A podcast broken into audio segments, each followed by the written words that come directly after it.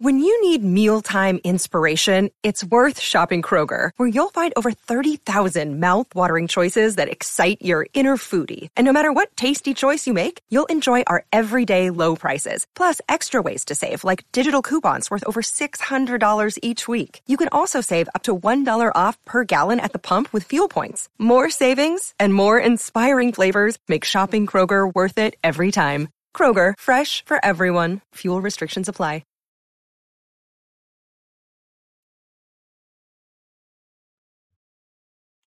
We are back. Thanks, everybody, for joining us on this Friday edition of the FloTrack Podcast. I am Kevin Sully. He is Gordon Mack.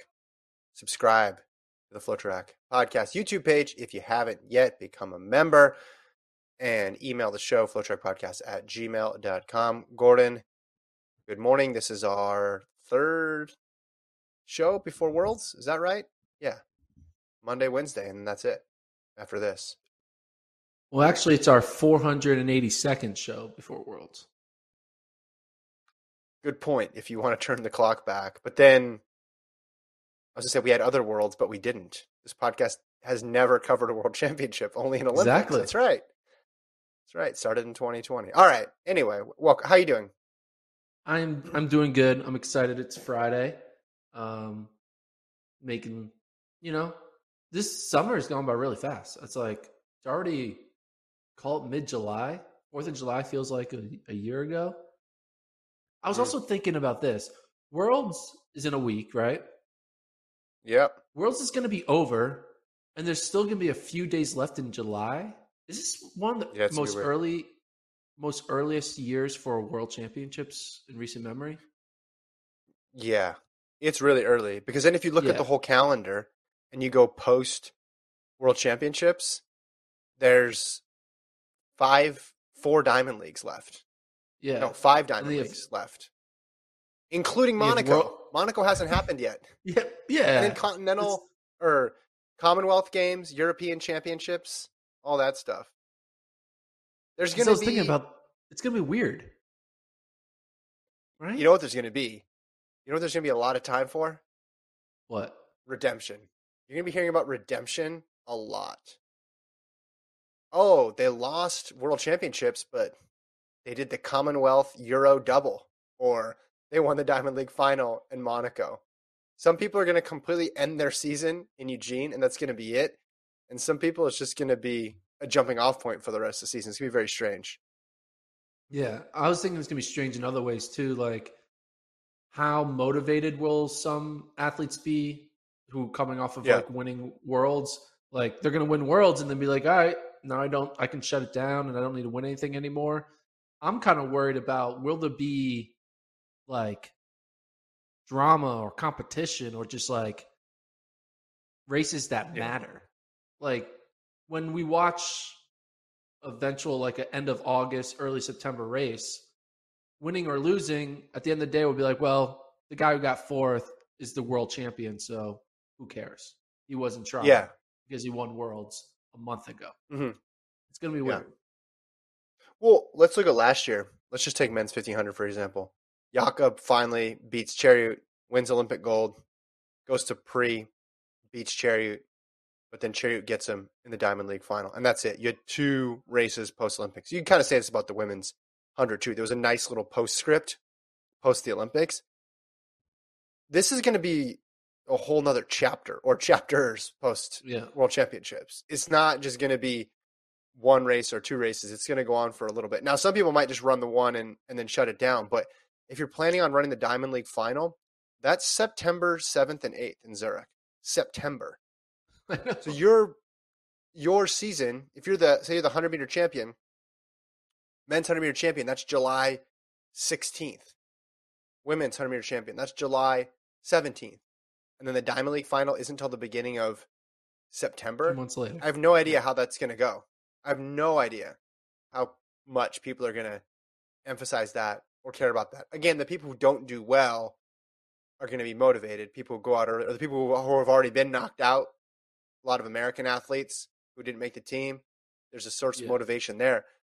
But how pumped is Shelley Ann Fraser Price going to be on September 7th? right? That mid-distance group on the men's and women's side. How excited are they going to be on August 10th in Monaco for fast times?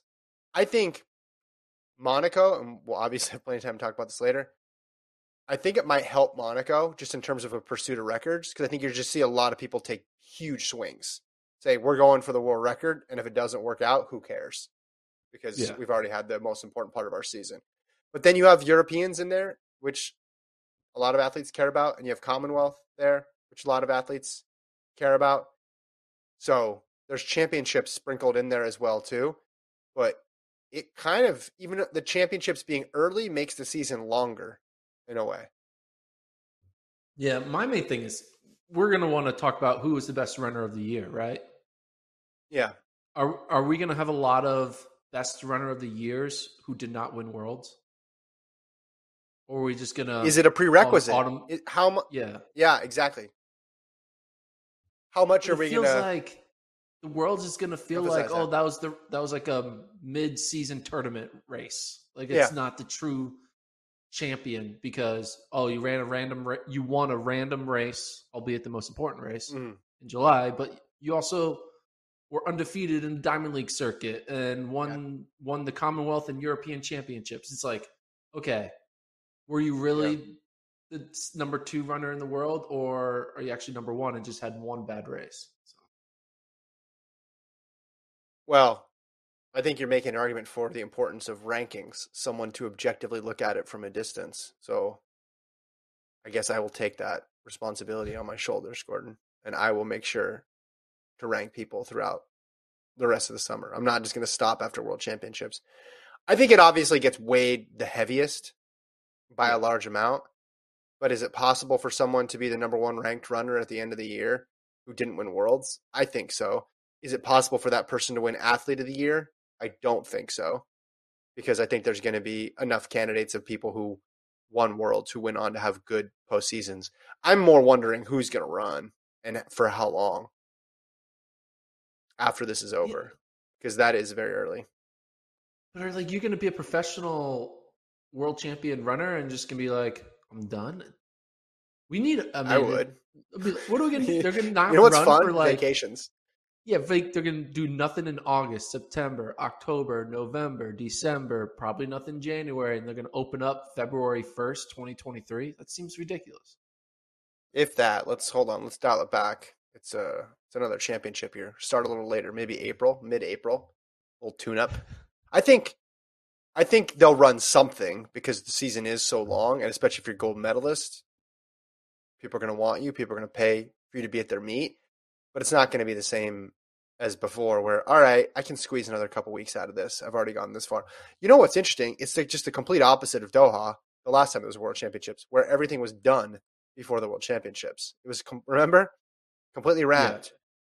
Yeah. Diamond League berths were, wildcard berths were handed out. For that, and I honestly, I think you and I agreed at the time. I like that better because the championship should be at the end of the season. Race. Thought it was a bit weird to go from Doha directly to Madison, Wisconsin for a cross-country meet. That was kind of strange. Or to Terre Haute, Indiana. That was a little weird. Or to be covering the Chicago, or was it? No, it was Berlin. It was Berlin. Berlin Marathon. No, Berlin and Chicago. Both of them, yeah. Bekele ran 2:01:41 when Lincoln and I were in Doha. That was a little weird. But in total, it felt good to have the whole season over before the World Championships because it's the culminating event. It should be at the end of the season, not in the middle of the season. Yeah. Okay, last question on this topic before we go over some of the news that kind of broke right before the podcast. Perfectly. Thank you for news happening before 9 a.m. As opposed to after, especially on a Friday. Appreciate that. Yeah. All right. Let's take all the projected world champions are going to happen a week from now at all the track events from the 100 to the 10K. Maybe from the 100 to the 5K. Let's remove the 10K. No, you can include the 10K because they're really 5K runners too. Take all the champions. What will be the average number of races that all the world champions run post worlds? Track races. All right. I'm looking at the Diamond League schedule obviously there's some continental tours in there as well, correct? Yep. There's some championships. Excuse me. Yep. I'm going to be bullish. I'm going to say 3.5. 3.5. That's where you send the over-under at? Yeah. What do you think? I hope it's over that, because that'll be great, seeing them all at least four times. Yeah. But, yeah, you know what? I'm going to be optimistic. I'm not going to be pessimistic. I was going to be like, set the over-under at like 2. Well, yeah. And like be like, or 2.1 and be like, all right, they're only going to all run 1 to 2 races. But now that I think about it, you're going to have a lot of swag after winning a title. You're going to be like wanting to chase some appearance fees. You're going to do your you're going to want to speed up as opposed to slow down.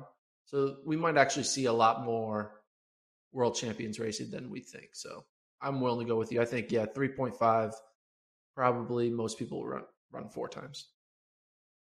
Do you know what group I think would go under that though? Ooh, what group? Americans. They're not running Euros. They're not running Commonwealth. And the entirety of the schedule shifts to Europe. Now, everybody's going to run Monaco given the opportunity. You get invited to Monaco, I think you're going to show up. But you have a Diamond League in Poland on August 6th. That's the first one post Worlds. Then you have Monaco, August 10th. Then Lausanne is August 26th, Brussels, September 2nd, and then Zurich, September 7th and 8th. That's a long time.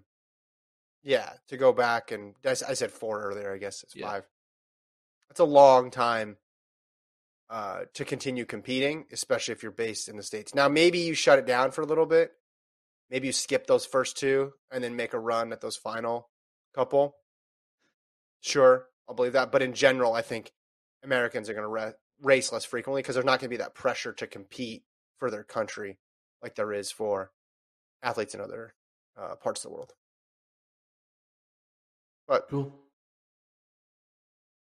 I also could see them, if Americans win a lot of gold, them getting a big payday to show up in Monaco and obviously wanting to show up in. I mean, you want to win the Diamond League final, right? Yeah, you get a bye. Right? Well, right. But, and here's the strategic thing, I guess, that could factor in. If you're in an event where your country gets the World Championship gold buy, then the Diamond League buy is off. So then that removes that incentive. But if you don't, so say, for example, men's high hurdles, Hansel Parchment gets the win in Eugene. If I'm a U.S. man, I'm making sure I'm doing my best to get there. Same thing in the, the 100, any of these events, women's high hurdles, any of these stacked events, I'm making sure I'm trying to get that by. Because that's one thing we've learned, how valuable that is. Like Christian Coleman, that was incredibly valuable for him to have the bye. Lyles, it ultimately didn't matter, but I'm sure he appreciated having it. Same thing with Grant Holloway. And on and on and on and on. Nia Ali, like the buy is important. You want to avoid that pressure of having to be top 3. And next year is going to be another real competitive meet trying to get there. Doesn't matter going to the Olympics, and you're thinking about 2 years in advance. But in any event, all right, we're going to see somebody race tonight, Gordon, that we haven't seen race all year. I'm talking, of course, about Sifan Hassan, scheduled to run a 5,000. In Portland. She won 2 golds in Tokyo, bronze in the 1500. This is crazy to say, I had assumed that she wasn't going to run this year just because we hadn't seen her. And she was on the pre-classic start list, and then she wasn't, and just hadn't heard anything from her. And I thought, all right, well, there must be something going on that we'll find out about later and that she's not going to be there. But she's running. She is running, and I think anytime Sifan Hassan is running, you take note, you pay attention. But at this late stage, and how good that women's mid-distance all the way up to distance field is right now, what do you see as Hassan's chances being for Eugene? I have no freaking clue. Like, it could be, yeah. I probably should have been more prepared to have a take on Sifan Hassan. I almost wish, I talked about how I wish news would break before the podcast. I wish you had run at least once before the podcast before I can have a take on what Sifan Hassan is going to do, because she hasn't run at all. She didn't even run indoors, right? Correct. Yeah. So we haven't seen her the entire year of 2022. She's doing her own version of lockdown by locking down herself from not running on the track. But it's kind of funny, though, when you think about it, because there was a lot of commentary from my perspective about man, she must be tired after. Yeah, she looked tired. Doing the triple attempt. This is my goodness, Sifan, you don't need to run for a whole nother year. That's probably what I said. And she said, okay. She said, okay, I'm not going to run for a whole nother year. I'm going to wait until the very last moment to run and then compete at the World Championships. So, yeah, she's running in a 5K at the Portland Stumptown Twilight. So we'll see what she does. Trying to think. I think she'll probably run fine. She'll run whatever she needs to run. Mm-hmm. She's probably in shape to run at least 15 flat, right? She's probably not going to do anything crazy. Yeah. So she'll go out, just do a get my feet wet type race. The real question is, does she have the kick? Well, yeah. Does she have the turnover that you're going to need to compete against the best in the final part of a 5K, the final part of a 10K? Do you know what event she's entered in? Well, she's entered in all three, but she's not. John did a write up with quotes from her coach, and yeah, they said they're not doing all three. Obviously, did they say which ones they're doing? I don't think. No, they said they haven't decided yet. But I don't think she's on the 1500. If you're trying to get a gold medal, you're not racing against Faith Kipyegon in a 1500. I'm sorry, It's just not. That's not a plan for success. But you got Nian Saba waiting in the longer stuff. You have Sagai. You have Gaudet. It's going to be hard no matter where you go. Yeah. So I don't know that we're going to get anything out of this race other than, all right, she's healthy and at least going to show up. Because the 10K is basically a week away from this race. So she's not, even if she could run a fast time, she's not going to show it at this race. I think if she does perform well at Worlds, that would just with basically zero buildup, because this is almost in a way too close to the meet to count as a full effort. Does that make sense? I know that kind of sounds counterintuitive, but it's very clearly a let's just get your feet wet, as you mentioned. Let's go through the routine of racing again and just test your fitness a little bit. If this was 3 weeks ago, you'd say, all right, we can really judge something from this. But this is basically trying to get a little bit more intensity than you can have in a practice. So she's really going into World Championships with nothing. Yeah. Except, obviously, being the greatest distance runner in the world right now. I don't know. I also thought about this.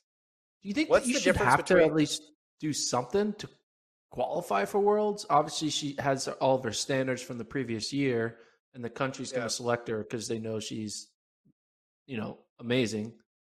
But do you think it's kind of weird that this is allowed? One race minimum? Two race minimum? Sit out the entire year and then to be I'm here. Yeah, this is not ideal. I don't think this was the plan. I know you mentioned her wanting rest after last year. And it wasn't just the Olympics. Remember post-Olympics? She went after that mile record again. She went after that fast 5K time at pre. She ran against Kipyegon in the Diamond League final in Zurich. She just kept going. She never stopped. Yeah. And by the end of the season, she looked completely gassed, which again, I don't blame her. I'm amazed that she got to the finish line. Yeah, but my question is, where does it become beneficial just at this point not to race, just to keep people guessing even more? No, you got to do one. You just got to do one where you're just like, all right, this is a race. Motion. All right. You're putting yourself through, a full 5,000 meters, a full 10,000, because how often has she done like a full 5K in training? All of her workouts are probably broken down, whatever it is. Her longer stuff is not at the pace that she's going to have to be running when it comes to race time. So it's a way to just get your legs to do a full race. So you kind of remember what that's like, because you might forget. Yeah. It's been a year, Right? I feel like I would forget. Would you forget race pace if you don't run a race for an entire year? I think she can mimic race pace in a workout just fine. I think it's all the other stuff that comes along with racing that you want to practice. The routine. All that stuff. Running with other people. But again, what's the rest of the field look like? This is not going to be the field that goes up against her in Eugene. I think it's going to be tough. It's going to be tough to, if she runs the 10, defend that 10K title. And if she runs the 5, that's obviously going to be difficult, because we've just seen how good everybody else is this year. And I don't think, as good as these top athletes are in these events, the margin between being able to win gold and just not having it on that last lap or last two laps is quite small when it comes down to it. Even though she wins by, when she's at her best, she's able to win comfortably. I just think it's very tough, and very clearly was not the plan going in. I know they wanted to take a lower key type season, but no one's like, hey, my first race is going to be a week before World Championship starts. There's not a distance runner around that wants to do that, but we shall see. We shall see. All right. Anything else on that? No. Oh, I guess we'll find out. We'll make this decision after tonight. But will you pick her to be a medalist in any event? Right now, doing this before we've seen this event, I would say no, which is crazy because she's clearly awesome. But I will wait until tonight, and maybe I'll say, man, she would really come for running 14:57. I think this is it. I'm gonna pick her, but then they just released the full fields too, so you want to dive into those and see. I mean, we have a good idea based on each country announcing their team, but you can kind of do the math, and you're like, all right, well, if she's at her absolute worst, she's gonna get 7th, and then you start talking yourself into it. This really wouldn't be that tough to get bronze if she's anywhere close to what we've seen her before. It's just a huge jump up in competition right at the last minute. It reminds me of, was it Bekele in 2011? Let me look this up real quick before I move on. It's just popped into my head. I feel as if he ran this was back when Kenenisa Bekele was, on the track, still a threat. And I feel like he ran that Daegu 10,000 without running much that season. And then, it was his only race. But then 2 weeks later in Brussels, he ran 26:43 in a 10K, but he did nothing in 2010, showed up to Daegu. We're like, oh, is this it? Is he going to do it? And he DNF'd. And in 2010, he had barely raced as well too.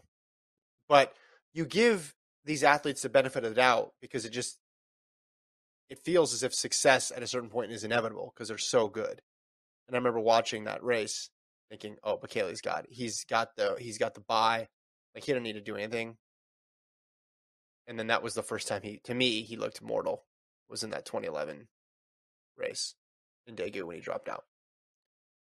Not saying the same thing's going to happen here, but just a historical parallel I thought of.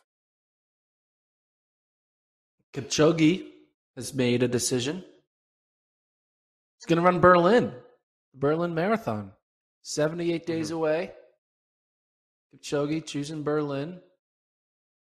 He loves his Berlin, London, back and forth. He goes round and round, Berlin, London, Berlin, London. I did Tokyo last year. And Tokyo. Okay, so I think the Kipchoge running Berlin would he's done it many times. There's really no interesting analysis on what will Kipchoge do at the Berlin Marathon. He's going to win it. That's what he's going to do. Cool. All right, but my question is, he has said he wants to run all of the majors. He still needs to do New York and Boston. Does him announcing that he's going to run the Berlin Marathon on September 25th screw up or make you ponder his marathon schedule strategy at all? Yeah, it pushes things back, obviously, because you have a perfect opportunity to run New York right now, and then you could go Boston in the spring. Maybe he wants to line those up in the same year. It doesn't put it outside the realm of possibility, but it delays it. And even someone as good as Kipchoge, nothing is guaranteed. So, yeah, I think it certainly impacts it. Do you think he can run New York this year? In Berlin? Yeah. I don't think so. Yes, they have for sure, but he's not that type of marathoner. He's really selective with his racing. Has he ever done two marathons? Has he ever done three in a year before? I just think he has his pattern that he sticks to. Shout out to Colt right now. We're looking at him once, always one or two. Throw this up, Colt. This is good content for the people to see. Yeah, put this up also on the big screen here so everybody can see what you're doing. Colt's going year by year, fact checking. So we don't have it yet. You only have to go back a few more years. 15. Scroll down there to marathon 2 in 2015.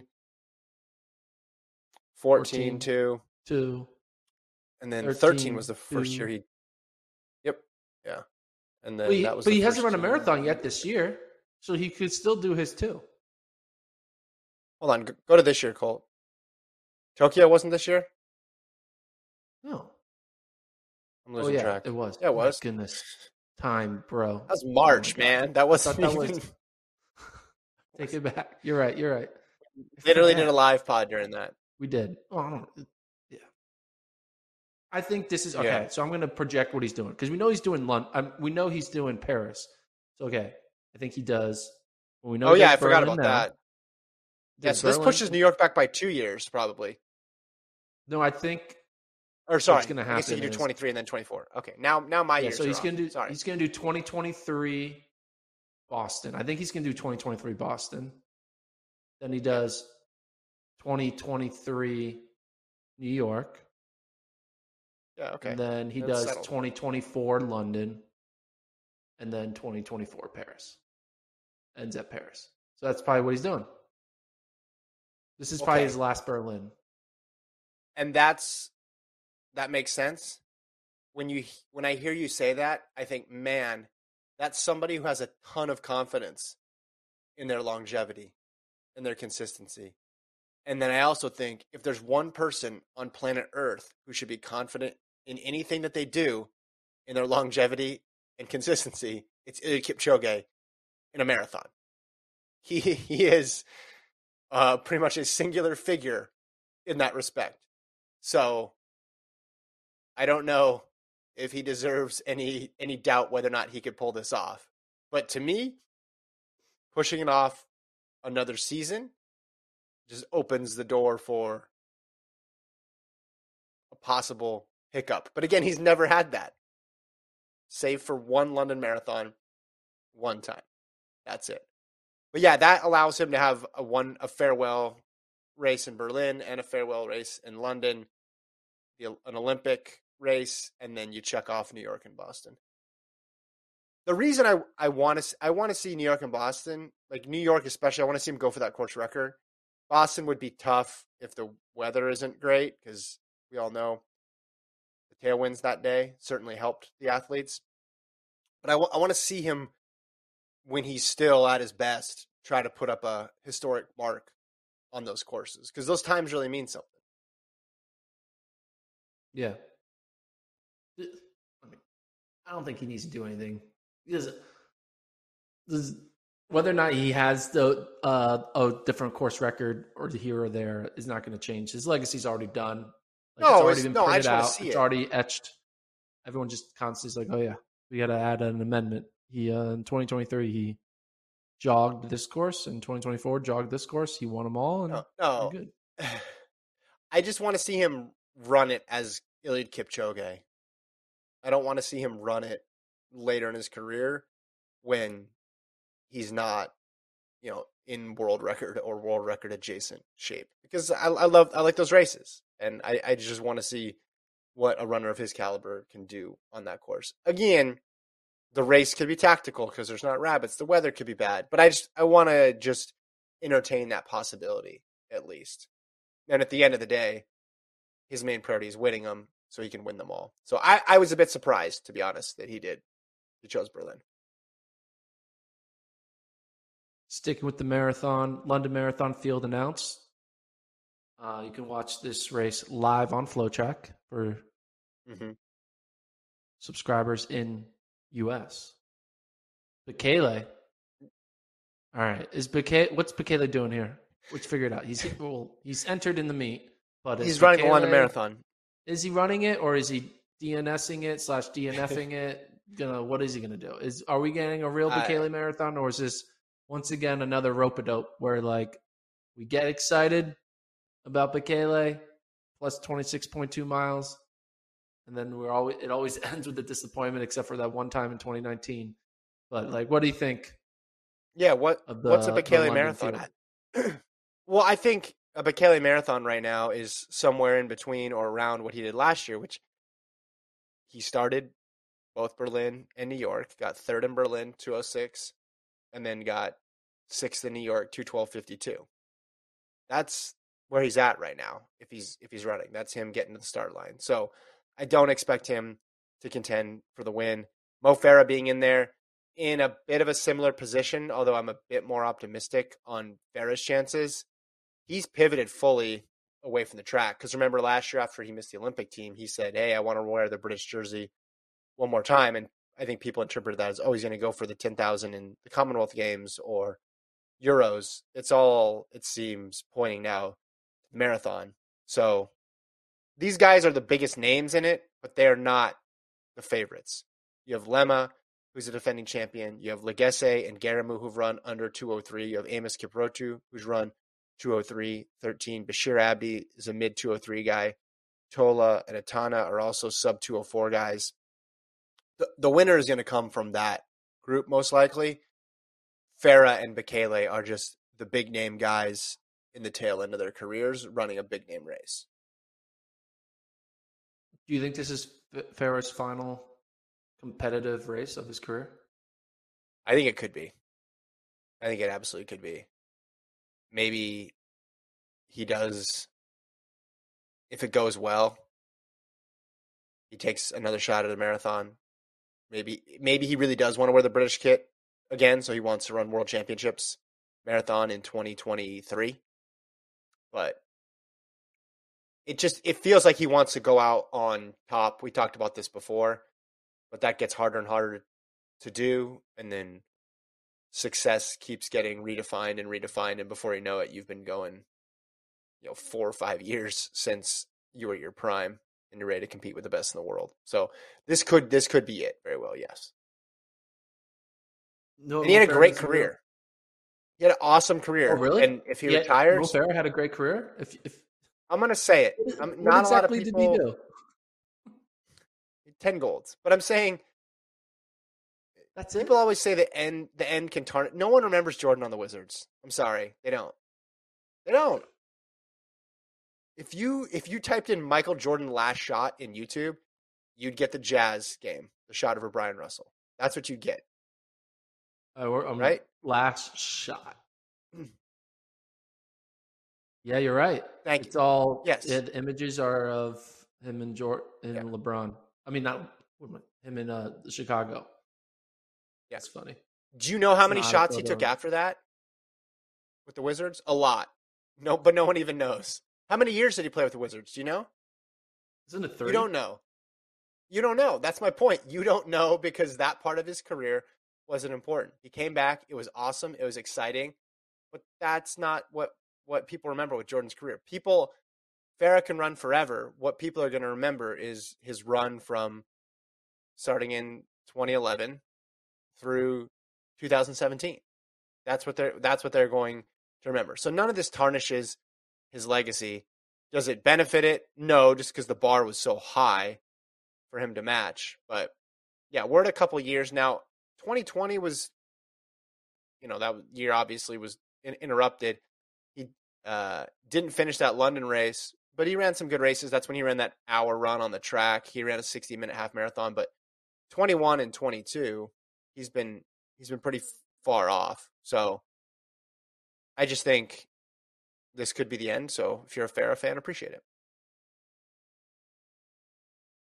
Speaking of the end, are we near the end of OTC? Or is there a new beginning? Or there's something else brewing? Because it was just announced that Mark Rowland, formerly of Oregon Track Club Elite, been there for a long time, is now joining the Athletics Canada team. Mm-hmm. Yeah. What's your thoughts on this move from in the Northwest with Mark Rowland now with Athletics Canada? I think for a while now it's been clear that they're probably winding down OTC Elite.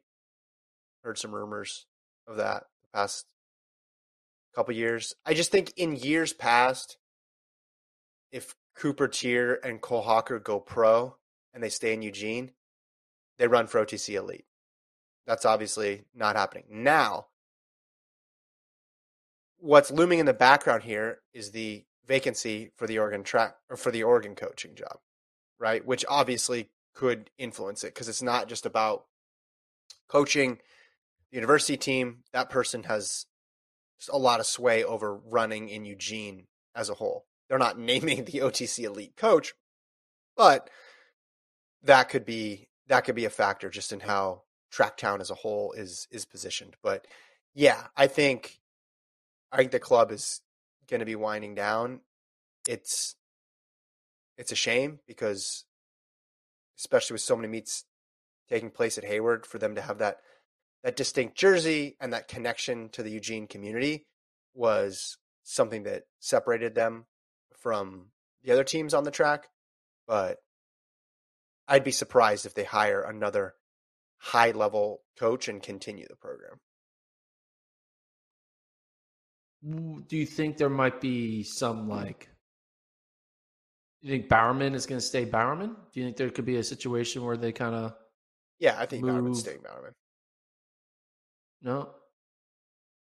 So I think Bowerman's staying Bowerman. I just you look at the roster over the last couple of years with OTC Elite, and it's clearly trending in one direction, right? Yeah. I mean, again, this used to be, all right, for sure, you get that best Oregon miler who's coming out, or the best Oregon 800-meter runner, or the best couple, and then it's just not the case anymore. I mean, how many on the roster? What do they have? Eight or so people at this point. How many made the team? 11, I guess. Well, you got them representing a bunch of different countries though, as well too. Yeah. So, again, well, and then you got a bunch of different event groups, right? Because you got Sally Kipiego in a marathon. You have 800-meter runners out there as well too. It would be great. Again, I'm a fan of clubs. I think it's interesting. Makes it just having a different jersey on the start line from everybody else. If they just end up running just generically for Nike, I wouldn't like it, but I interpret this as they're winding it down. So if they're winding it down, do you think I don't know, because hear me out here. Galaxy brain. What if they're not winding it down? What if Jerry Schumacher buckle your seatbelt is looking to move towards the coaching job at Oregon And then there's a vacancy for all these pro athletes at Bowerman who now need a coach because he's now at Oregon. And then they all get kind of merged into this OTC brand. And now we just have a big switching of, you know, it's like the whole OKC, New Orleans, Charlotte Hornets situation, you know, where the teams are moving around in different cities in the NBA. Just be this, you know, you have Union Athletics Club, which is new. That used to be NOP. Yeah. You know, now there's no NOP. There could be, you know, just a lot of interchanging things. It's all Nike just kind of just resetting the field. All right, we want our coach, the Nike primary coach, to be at Oregon because that's Hayward Field. And then you have our two secondary teams with OTC and Eugene. And then Portland would be Union Athletics Club with Julian. I don't know. There could be some big shakeup coming. And maybe this is just the first time. Sure. But I don't know. Again, I don't know if those things are going to be linked. They could not be. I just look at the roster, and you look at the coach leaving, and you're like, all right, where is Nike going to invest their money moving forward? And the, you know, and they have existing contracts there with people that they're going to see through, but and that could last. That could end up lasting longer than OTC. Here's what I'm saying. So what you're talking about could happen, where it's like, all right, this person's under contract for another couple of years, but then that just requires a different coaching arrangement. And pretty much everybody on here is a veteran, right? For the most part. So, or been around at least a couple of years. I guess there's a couple new faces, but just are they going to want to change coaches and groups? And I'm not sure, but if you're saying, hey, they're going to do a bigger reshuffling around groups, wouldn't surprise me. Although they just started Union, like with the branding. So that would be weird for them to change that right now. Yeah. But, you know, weird things happen. Nike is prone to do some crazy things out there. So Tampa Eagle says, is OTC Pete Julian? No, Oregon Track Club. That's Oregon Track Club Elite's Mark Rowland. Union Athletics Club is Pete Julian. Oregon Track Club Elite is in Eugene. Union Athletics is in Portland. Oregon Track Club Elite was Ashton Eaton back in the day. It was Nick Simmons. It was Andrew Weeding. They had just Brian Tyson Eaton. They had a bunch of athletes that spanned different event groups that made it interesting. And I think it just sort of continued that Oregon tie. Oh, I watched this person in college, and now they're running pro, and they're in that familiar OTC kit with the tree. Like, I'm going to cheer for them, or that, or the Simmons.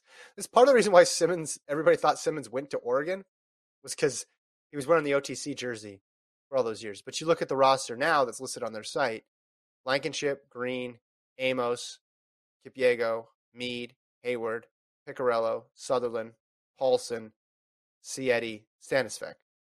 Only Sutherland went to Oregon in that group.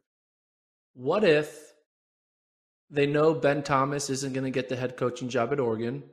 Ben Thomas moves over to coach OTC. Cooper Teare and Cole Hocker now are part the key, you know, big two of the new OTC. And then that's what they're planning on doing. What if this is a move for Ben Thomas to slide into OTC? A lot of his former athletes are already on OTC, the Virginia Tech kids, right, who came in and run OTC. So if Ben Thomas takes over, Hocker, Cooper Teare, they're there. They're going to keep that, you know, that team relevant because they're going to make multiple teams throughout the next 5 or so years. And then it goes back to being a good hub for Oregon, because now that Oregon connection is a lot more stronger because their top two guys are guys. Well, and that's a recruiting advantage too, because all these kids coming up into college, they're probably looking up to Teare and Hocker. Oh, how do I get there? Okay, well, you come to Oregon. Look at this pipeline we got created. You come here, you win a national title. You could run pro here in Eugene. You could join Hocker and Teare's group. Yeah, but if you're Nike, like, what's the difference between a group just being like having a group and then just sponsoring runners financially? I mean, I guess one is more expensive than the other, right? It's easier just to go individual. Got to make jerseys. Got to make more jerseys. Look at our website. You got to pay for the monthly plan of the WordPress website. Yeah. Well, you have the youth, like it's an actual club, right? It's a whole club. So there's a youth element to it. They put on clinics. They do all this stuff for the, like Oregon Track Club isn't going to go away. It's just what the elite group looks like. But yeah, they have masters, they have youth, they have this whole infrastructure here. I don't think that's, to be clear, I don't think that's going away. I think it's just the elite component would shift. But I just wonder, yeah, how do you decide which group to keep and which group to cut? Because if you're going to sponsor the athletes anyway, I guess the coaching part of it would be, because if you have a club, you have to have a coach. Whereas if you don't, you just, okay, go find a coach on your own, figure it out. But. All right. We got a couple more things to get to. Let's move on. You want to talk about the Yulimar Rojas long jump being excluded? I freaked out when I first saw this. I read this as triple jump and that she wouldn't be allowed to compete in the triple jump. So her shoe, the stack height was too high. She used triple jump shoes in a long jump competition. And thus, her long jump mark that she used to qualify for Eugene's is void, so she can't jump in long jump, which is bad, but the catastrophic scenario would have been if she somehow, for whatever reason, had illegal triple jump shoes, and then she wasn't in the triple jump. When do you find this out? It feels like super late to understand, like, oh, by the way, this is not doesn't count. It seems super weird late time game decision. I don't know. It's like, wouldn't you know this? Was it a mistake on Rojas' part? Like, did she know that she was never going to qualify because this mark was always going to be invalidated? Like, it seems kind of weird that it's not known till now. And also, I agree. My goodness, shoes always finding a way to make things crazy. That's a headline for you. Put that one on YouTube. Shoes find a way to make things crazy. 5 millimeters, too thick. What? 5 millimeters? Those numbers were publicized. Those numbers were well publicized, but the fact that she is a triple jumper, it makes it understandable that you wouldn't remember to switch the shoes out or change the shoes. I don't know. Again, I was just freaking out that she wasn't going to be in the triple jump. So I breathed a sigh of relief when I saw it was just a long jump. So that's where my focus went, as opposed to saying, wow, this is crazy that she's not in the long jump because of this. But shoes find a way, Gordon. Shoes will find a way. I just thought we were done with this whole shoe debate, but finds a way to just keep on creeping in every year. This time in the triple jump and long jump. Anything else on this topic? Any other shoe takes?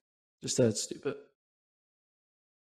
Yeah. That's my take on pretty much everything in our sport a lot of times. This is stupid. Why are we doing this? It's stupid. A guy runs 1963, but now he can't compete at Worlds because he needs to do a transfer of allegiance from Cuba to Portugal.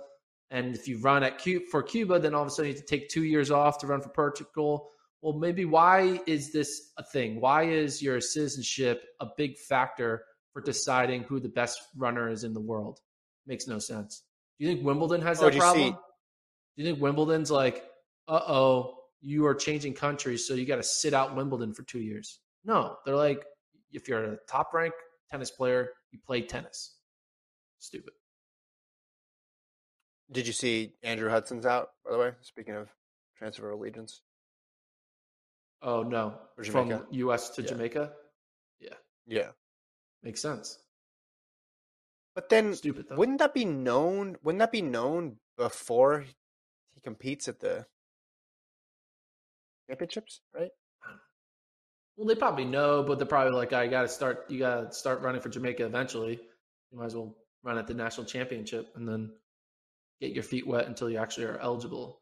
And I get it, the national allegiance is a thing because, you know, certain countries like Bahrain are just like paying Kenyan athletes to be their star runners. And that's kind of a weird thing. We don't want that. But at the same time, I think the bigger problem is, why is your nationality a key indicator on your chances of going to a world championship? It makes no sense. Like, we should just be inviting the 48 best runners in the world. And I get it. They're like, ooh, but what about the smaller countries? It's a great moment for their national pride. Yeah, that's what the Olympics are for. Have that national pride at the Olympics. But the other 3 years, let's get the top 48 runners, the top 48 jumpers. Who cares if 12 of them are from Jamaica, or 15 of them are from Kenya, or like, and 4 of them are from, you know, Great Britain? It doesn't matter. I want to watch the best of the best. Yeah. So, should track move to the Big Ten? Yes, I think that's going to be fun. Oh, by the way, we haven't talked about that. That's going to be interesting. USC now at the Big Ten Outdoor Championships. Ooh, I'm sure they're like, bring a jacket. Crap. Bring a jacket. It's going to be cold. Yeah. USC trying to run cross country. Ooh, good luck.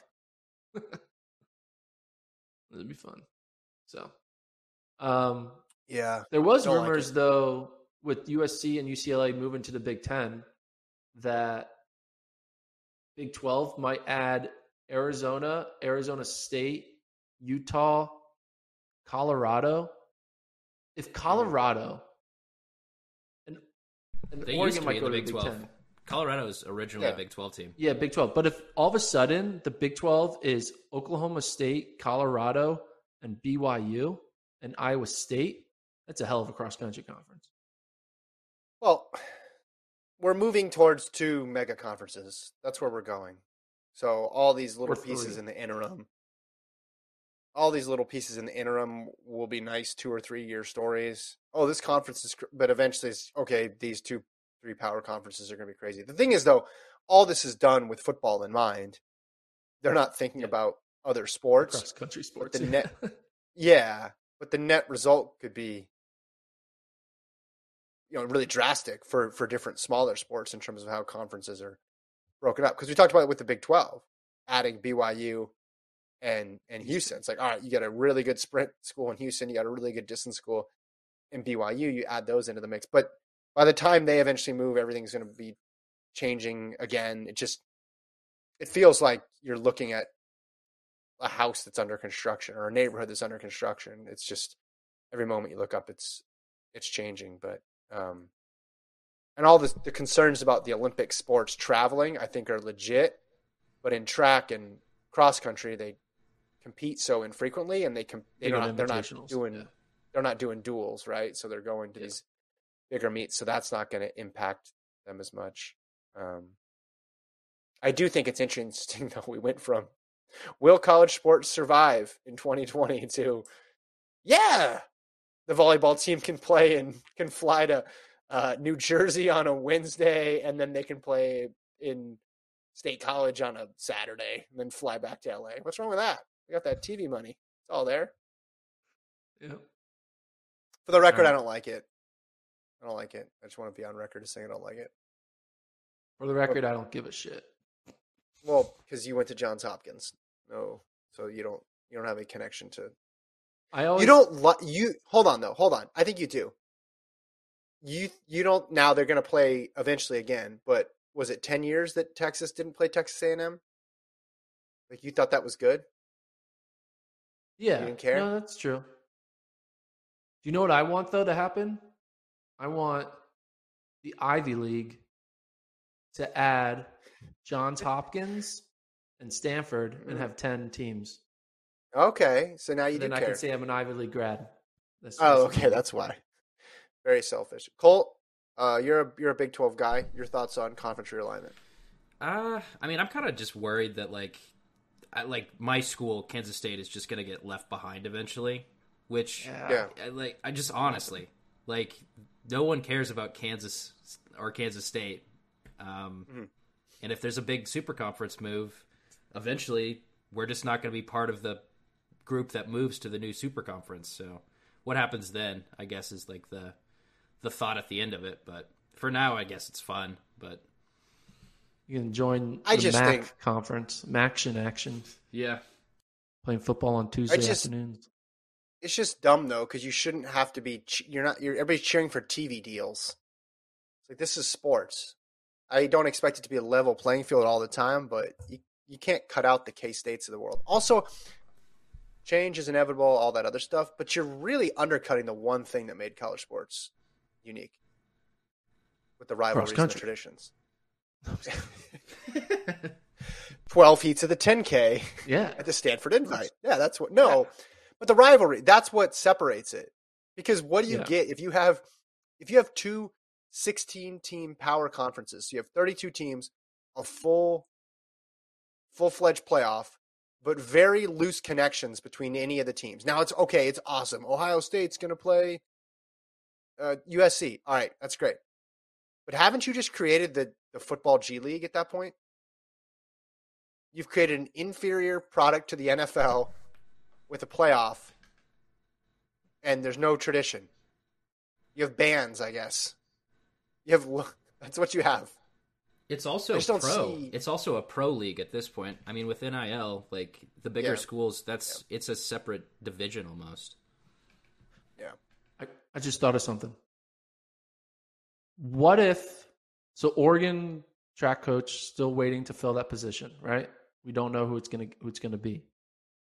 Could be because of this conference realignment happening, there have been rumors that Oregon is going to move conferences, right? That Pac-12 may not survive, right? It's crazy to see USC and UCLA at the Big Ten because it's like, what the hell? Yeah. What if Oregon found a way to get invited to the SEC? Yeah. And then if that were to happen, and if we were to know, like if we were to know right now that Oregon was in the SEC in 2024, that Oregon coaching job all of a sudden will look very differently to Dennis Shaver, to Mike Holloway, to Chris Bucknam, to all these SEC coaches who now will be like, oh, okay. I can still be in the SEC conference, but now I'm going to have the Oregon. I'm going to be the home of track and all that stuff, plus SEC, because I think it's kind of hard for an SEC coach to want to leave the SEC for, a job. I mean, we did see Coach Flo leave the SEC for Texas, but now he's going back into it. Texas still has that national brand. But do you think if we were to find out tomorrow that Oregon was going to join the SEC, would there be a current SEC head coach in track and field that all of a sudden would be like, I want that job? That would want it? I mean, because having a head coaching job in the SEC is like, that's the best place to be for track. Yeah. But you're still relocating to the complete opposite corner of the country. And I think even if you're in the SEC, did Oregon have problems recruiting before in track that being in the SEC would solve? They didn't recruit like their male sprinters weren't anywhere near the level of the male sprinters in SEC. Kai Williams. Hold on. It's one. They had one. Okay, no. Oregon isn't running out a 302 4x4 every year the way every SEC school does. Okay, yes. The depth may not be the same, but they've had some guys there. Yeah, they have but they don't have the depth the way SEC track has. But what does Oregon want? I don't think it's what would the SEC coaches would want. I think it's how would it change Oregon's pursuit of a head coach? Would they want somebody different? I think if Oregon were to become an SEC school, they would put all of their money that they have, all that Nike money, would go into Mike Holloway, 100%. I think, though, what would be the best way for them to win in the SEC? Would it be getting a 302 4x4, or would it just be cleaning up in the distance events? No, I mean, because they'd have a massive. I mean, Arkansas obviously has been really good. Ole Miss, yeah, and Ole Miss, yeah. Blah blah blah. Right, we know all that, but like, just in terms of weather and infrastructure and stuff, they'd have a huge advantage on other teams just to clean up on the distance side of things. Yeah, but you don't win conference titles on distance. It's hard. Even when Ole Miss was at its peak of like literally putting like 3 to 5 national titles on distance though. In the top 8. You can win national titles on distance, but you can't really win conference titles on distance alone. It is very hard. You have to like. Well, you could. Yeah. You can't. It's not that common. So. Maybe do both. I think that would be an interesting wrinkle where conference realignment would affect track and field. Is if Oregon became an SEC school, then all of a sudden we might see a bigger change of the guard. You know, because right now when you look at potential Oregon coaches, you're looking more distance based. You're looking more non-SEC school type coaches. You know, but if they became SEC, then all of a sudden. You know, chaos. Yeah. All right. I got to guess my PR for you. Ready? All right. By the way, checking on the chat, Thomas says, don't worry, Colt. KU basketball will land somewhere important. That's true. Colt's a Kansas State fan. Yeah. Are they going to move in tandem? Is that the agreement? Do they have a pact? Absolutely not. We would abandon Kansas in an instant if we had the chance. Vice versa, I assume. Okay. So that doesn't help. All right. Here we go. Gordon, yes, my PR. This is from Riley. Workout number 1, and we got some photos that we can show as well too. You're gonna guess his 5K and 3200 PR. Workout number 1, 10 by 1K at 3:25 with half rest. So I'm guessing half of what he ran, he rested. So 10 times 1K at 3:25. Workout number 2.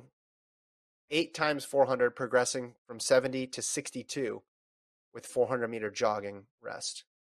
So 8 by 400, progressing from 70 to 62, 400-meter jog rest. Now, I also have his mile PR, too. I could give that to you.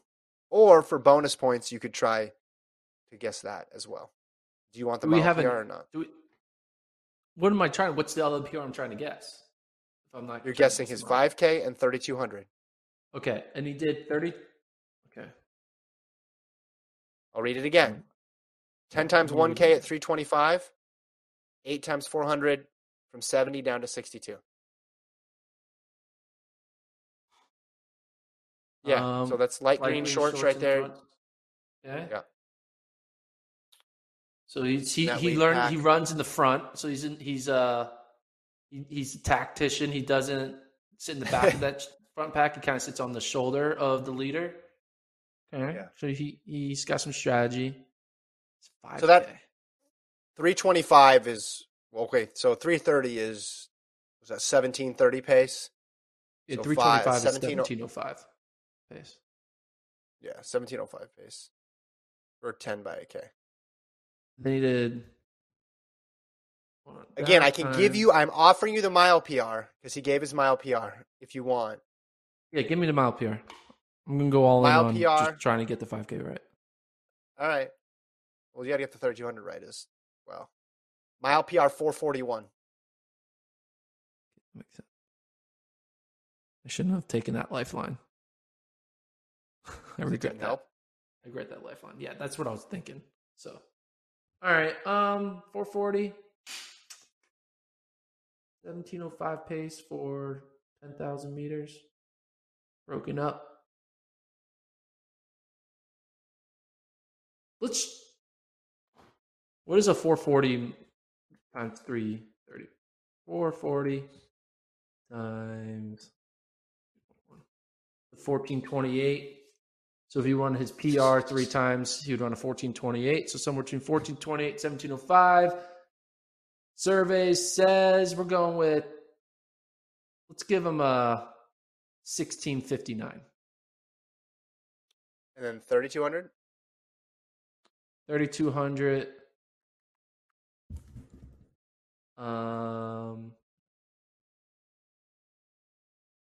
Give him a 9:40. You are very optimistic with Riley. 3,200 PR. Hold on, wait. Okay. I'm changing my mind. I'm going 17:30 and I'm going 10 flat.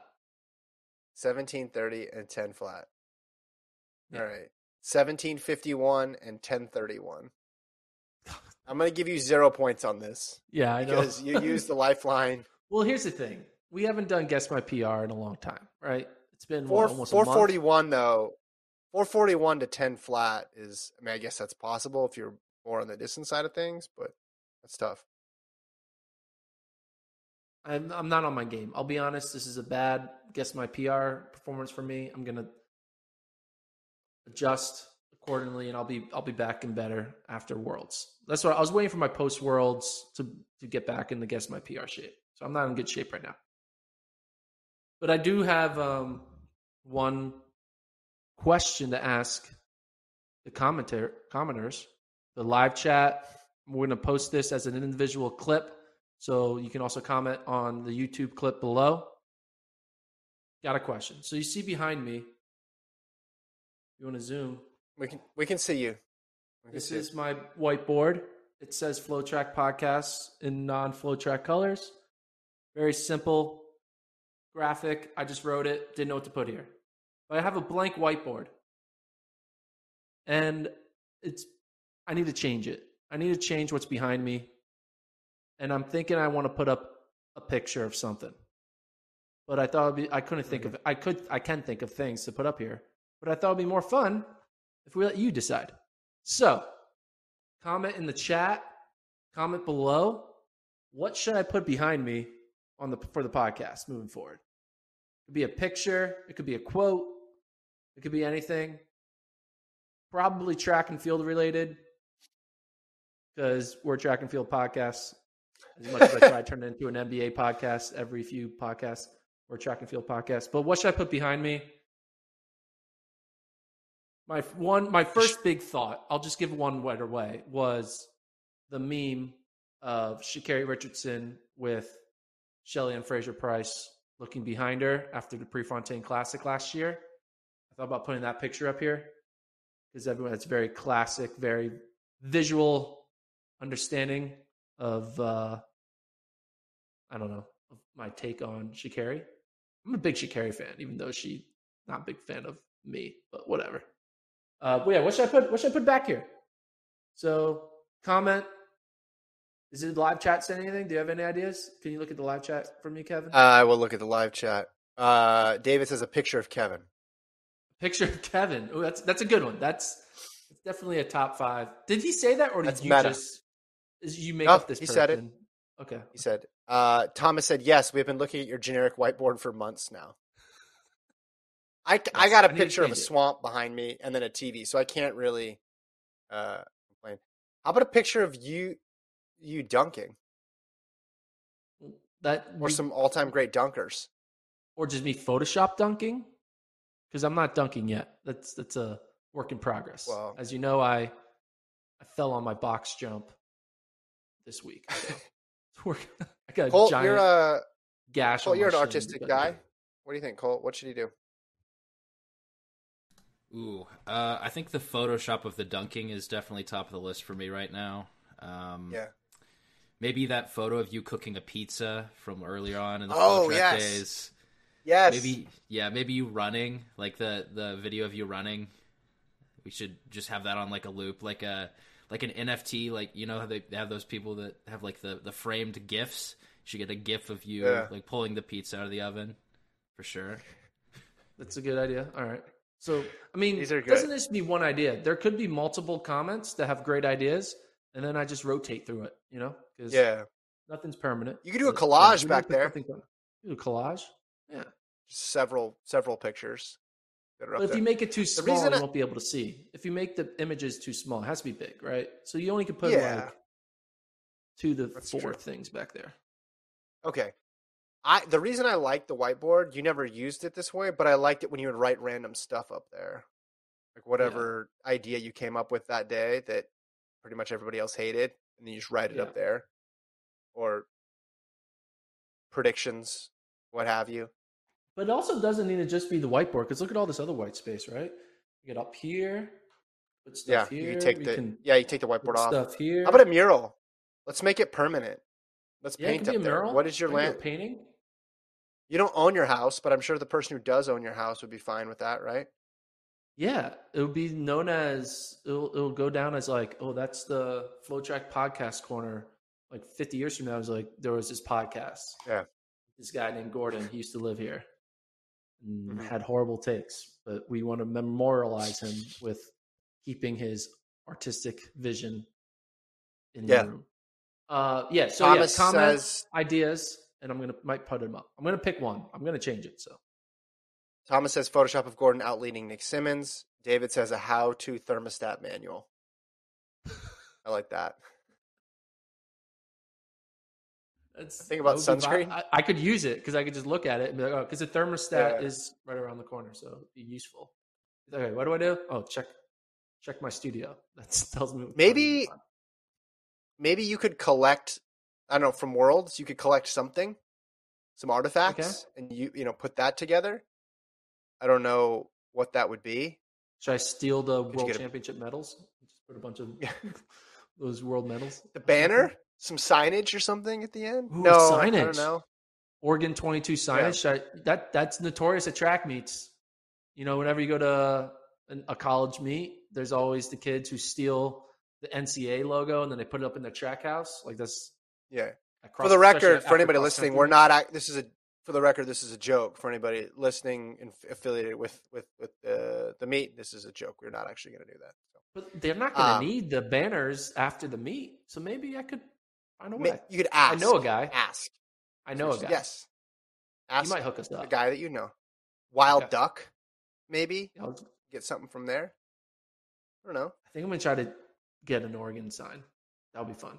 The Oregon 22, not University of Oregon, but Oregon World Championship logo. That'll be fun. All right, we'll figure it out. Yeah. A comment, and I'm gonna take your suggestions and figure this out. So appreciate it.